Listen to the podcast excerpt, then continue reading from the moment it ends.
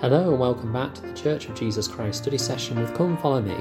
I am your host Matthew Roberts and this is series 3, episode 157 of this daily study podcast. Thank you once again for joining us as we continue our study of the Come Follow Me materials for this week, covering Doctrine and Covenants sections 60 to 62 in May the 31st to June the 6th.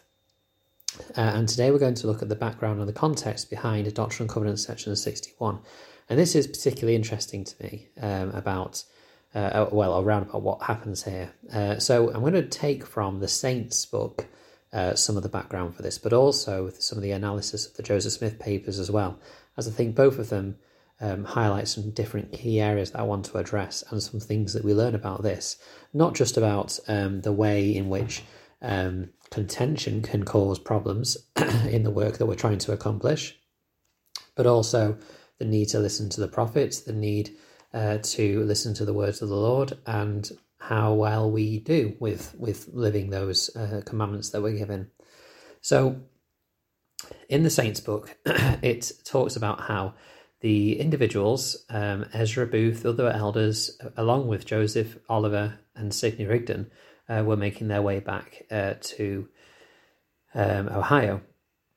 And it mentions how Ezra Booth didn't have a change of heart about the location of Zion like, like Edward Partridge had, had.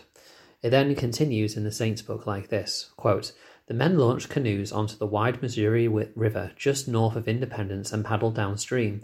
At the end of the first day of travel, they were in good spirits and enjoyed a dinner of wild turkey along the riverbank. On the following day, however, the August weather was hot and the river was wild and difficult to navigate. The men quickly grew tired and soon began criticizing each other. Close quote. Now, at this point, uh, I don't. I want to pause because I want to paint you the picture of what's happened here. Now, if you were to travel with your friends for a couple of days, you'd probably enjoy that. If you were to travel with them for a week, you know, I'm sure there'd be a couple of disagreements here or there. These individuals, they had travelled generally together or or thereabouts since the middle of June to the middle of July to Ohio uh, to um, Missouri, sorry, from Ohio, and then they had spent a couple of weeks in Missouri Independence, like fa- searching for revelation from the Lord, identifying the places where the temple would be built, and, and identifying where the land of Zion would be. And now they are traveling back as well. And so they spend quite a lot of time together. And so the fact that there is this disagreement and there's arguments is probably not a surprise. But of course, the difference here is is that these people are being led on a on a on a journey by the Lord. They need to have the Spirit with them to be able to be directed, to be guided and prompted as to do what is right. And I think that is the difficult thing here. It continues by saying, quote, As the Lord liveth, Oliver finally shouted at the men, if you do not behave better, some accident will befall you. Close quote. Close quote. Now, I want to uh, jump from the Saints uh, record to the um, Joseph Smith Papers description here because it describes to us kind of the, the situation that took place then with a bit more um, explanation as to what was the actual issue as they were travelling down this river. Um, in the Joseph Smith Papers analysis, it says, quote, Soon after, a sawyer, a submerged tree anchored to the bottom of the river, nearly capsized the canoe carrying Joseph Smith and Sidney Rigdon. Unnerved by this encounter, Joseph Smith instructed the group to exit the water and camp for the night.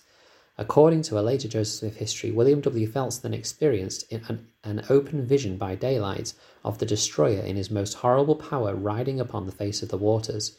The contention within the group was resolved later that night, and Joseph Smith dictated the revelation the next morning. Close quote.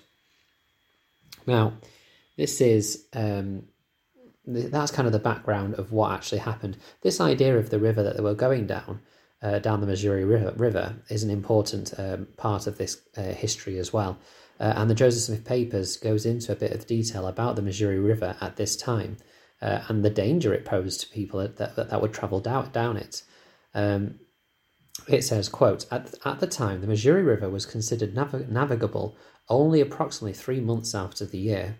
An 1837 Missouri Gazette, uh, or Gazette, Gazetteer, referred to the mad water of the river and noted the freights and insurance of pilot wages were higher for Missouri River navigation than for other waterways because of the dangers of the ever varying channel of the river. Other publications noted the frequent occurrence of sawyers, which were the most formidable dangers to navigation of the river, and caused 70% of all steamboat wrecks.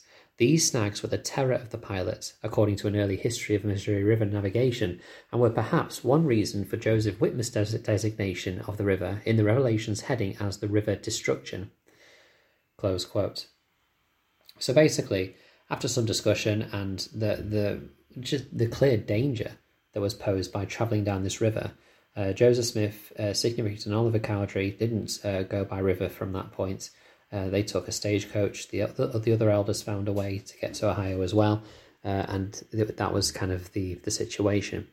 But what I find interesting here is a couple of things. First of all, this gives us a real grounding in the historical context of this um, this Doctrine and Covenants revelation. That um, you know there was a lot of dangers here on this river that perhaps they were not as understanding about. And how many times in our lives do we come across things that are perhaps more dangerous than we realize? Um, how many sawyers do we have on our journey that we don't quite recognize are so dangerous and yet capsize so many people along the way? And another thing, as I mentioned before, is about the this idea of um, contention and how you know it was interesting that the day that they travelled down the first day, you know, whilst they weren't having these contentions, things were brilliant, went really swimmingly. And then the next day they have these contentions, and as Oliver Cowdery said to them, they, if they don't repent, then they are going to have a problem, and they did. Uh, and I think that that is an interesting uh, background to what we have here in Doctrine and Covenants section 61. Now, um, I do want to talk briefly about this idea of the river uh, and and the waters and the fact that William W. Phelps saw what he felt in vision was the destroyer. And actually, um, it's also re- documented that some of the elders didn't see the destroyer, but they also heard the noise of him on the waters as well. One thing that has um, kind of happened over the years is that some people then use this kind of experience and the verse in Doctrine and Covenants section 61 verse 4 that says, Nevertheless I suffered it that you might bear record. Behold, there are many dangers upon the waters, and more especially hereafter. And they use this to say this is why missionaries can't go swimming. Now, and, it, and it's interesting this because in my listening to the podcast that I listened to at the start of the week, just to kind of get a bit more research for myself and find other places and things to study, um, there was a a number of podcasts where the people on there stated their view that they don't think that this is the case. And actually, there was a, a couple which said that this, to them, was the reason why missionaries couldn't go swimming. So it's still something which is held with some people as a belief these days. Um, that this is why you know missionaries can't go swimming because of Doctrine and Covenants section 61. And I've heard of that as I've kind of grown up in the gospel as well, in, in a couple of different places. Um, Frankly, though, I don't think this is the case. I think this is a situation where we look at the scriptures and we take something out of context and apply it to a policy that we've got that we've had for a number of years and apply it to that. Uh, because if you look at the and I say this because if you look at the next verse, it says, For I, the Lord, have decreed in mine anger many destructions upon the waters, yea, and especially upon these waters. So, first of all, it indicates that the Lord is in control of the waters, not Satan for a start. Uh, and also, he's talking specifically about this particular river, which makes sense because, as, as I'm not as I'm sure Joseph Smith didn't understand at this time when he was dictating this revelation, because he is not a, a river boatman, he doesn't travel often by the rivers and doesn't know this area himself. He's only just journeyed to it a, a couple of weeks ago. Um, but the Lord is stating that this river is particularly dangerous and there's a lot of destruction on it. And as we see in the context that was just shared, which is why I shared it, this was the case. Uh, and so for me, it is another example of the revelatory process that Joseph Smith is going through, that he's received this from somewhere outside of himself, uh, this understanding of these particular waters. And if I could point out, if um, water was indeed controlled by um, the destroyer, um, then why would we travel on boats? Uh, and why are we normally allowed to swim? I, I suspect that the whole missionaries not being allowed to swim has nothing to do with Doctrine and Covenant 61, but rather uh, it is more to do with um, these these young uh, elders and sisters being more modest, perhaps, um, and being safeguarded realistically uh, from uh, other things as well. Um, and actually, uh, if if you're still not not sure about that, um, the Come Follow Me manual discusses this as well, and says, "Are all waters cursed by the Lord?" And actually, um, it says this warning should not be interpreted to mean that we should avoid traveling by water. The Lord has all power, including power over the waters.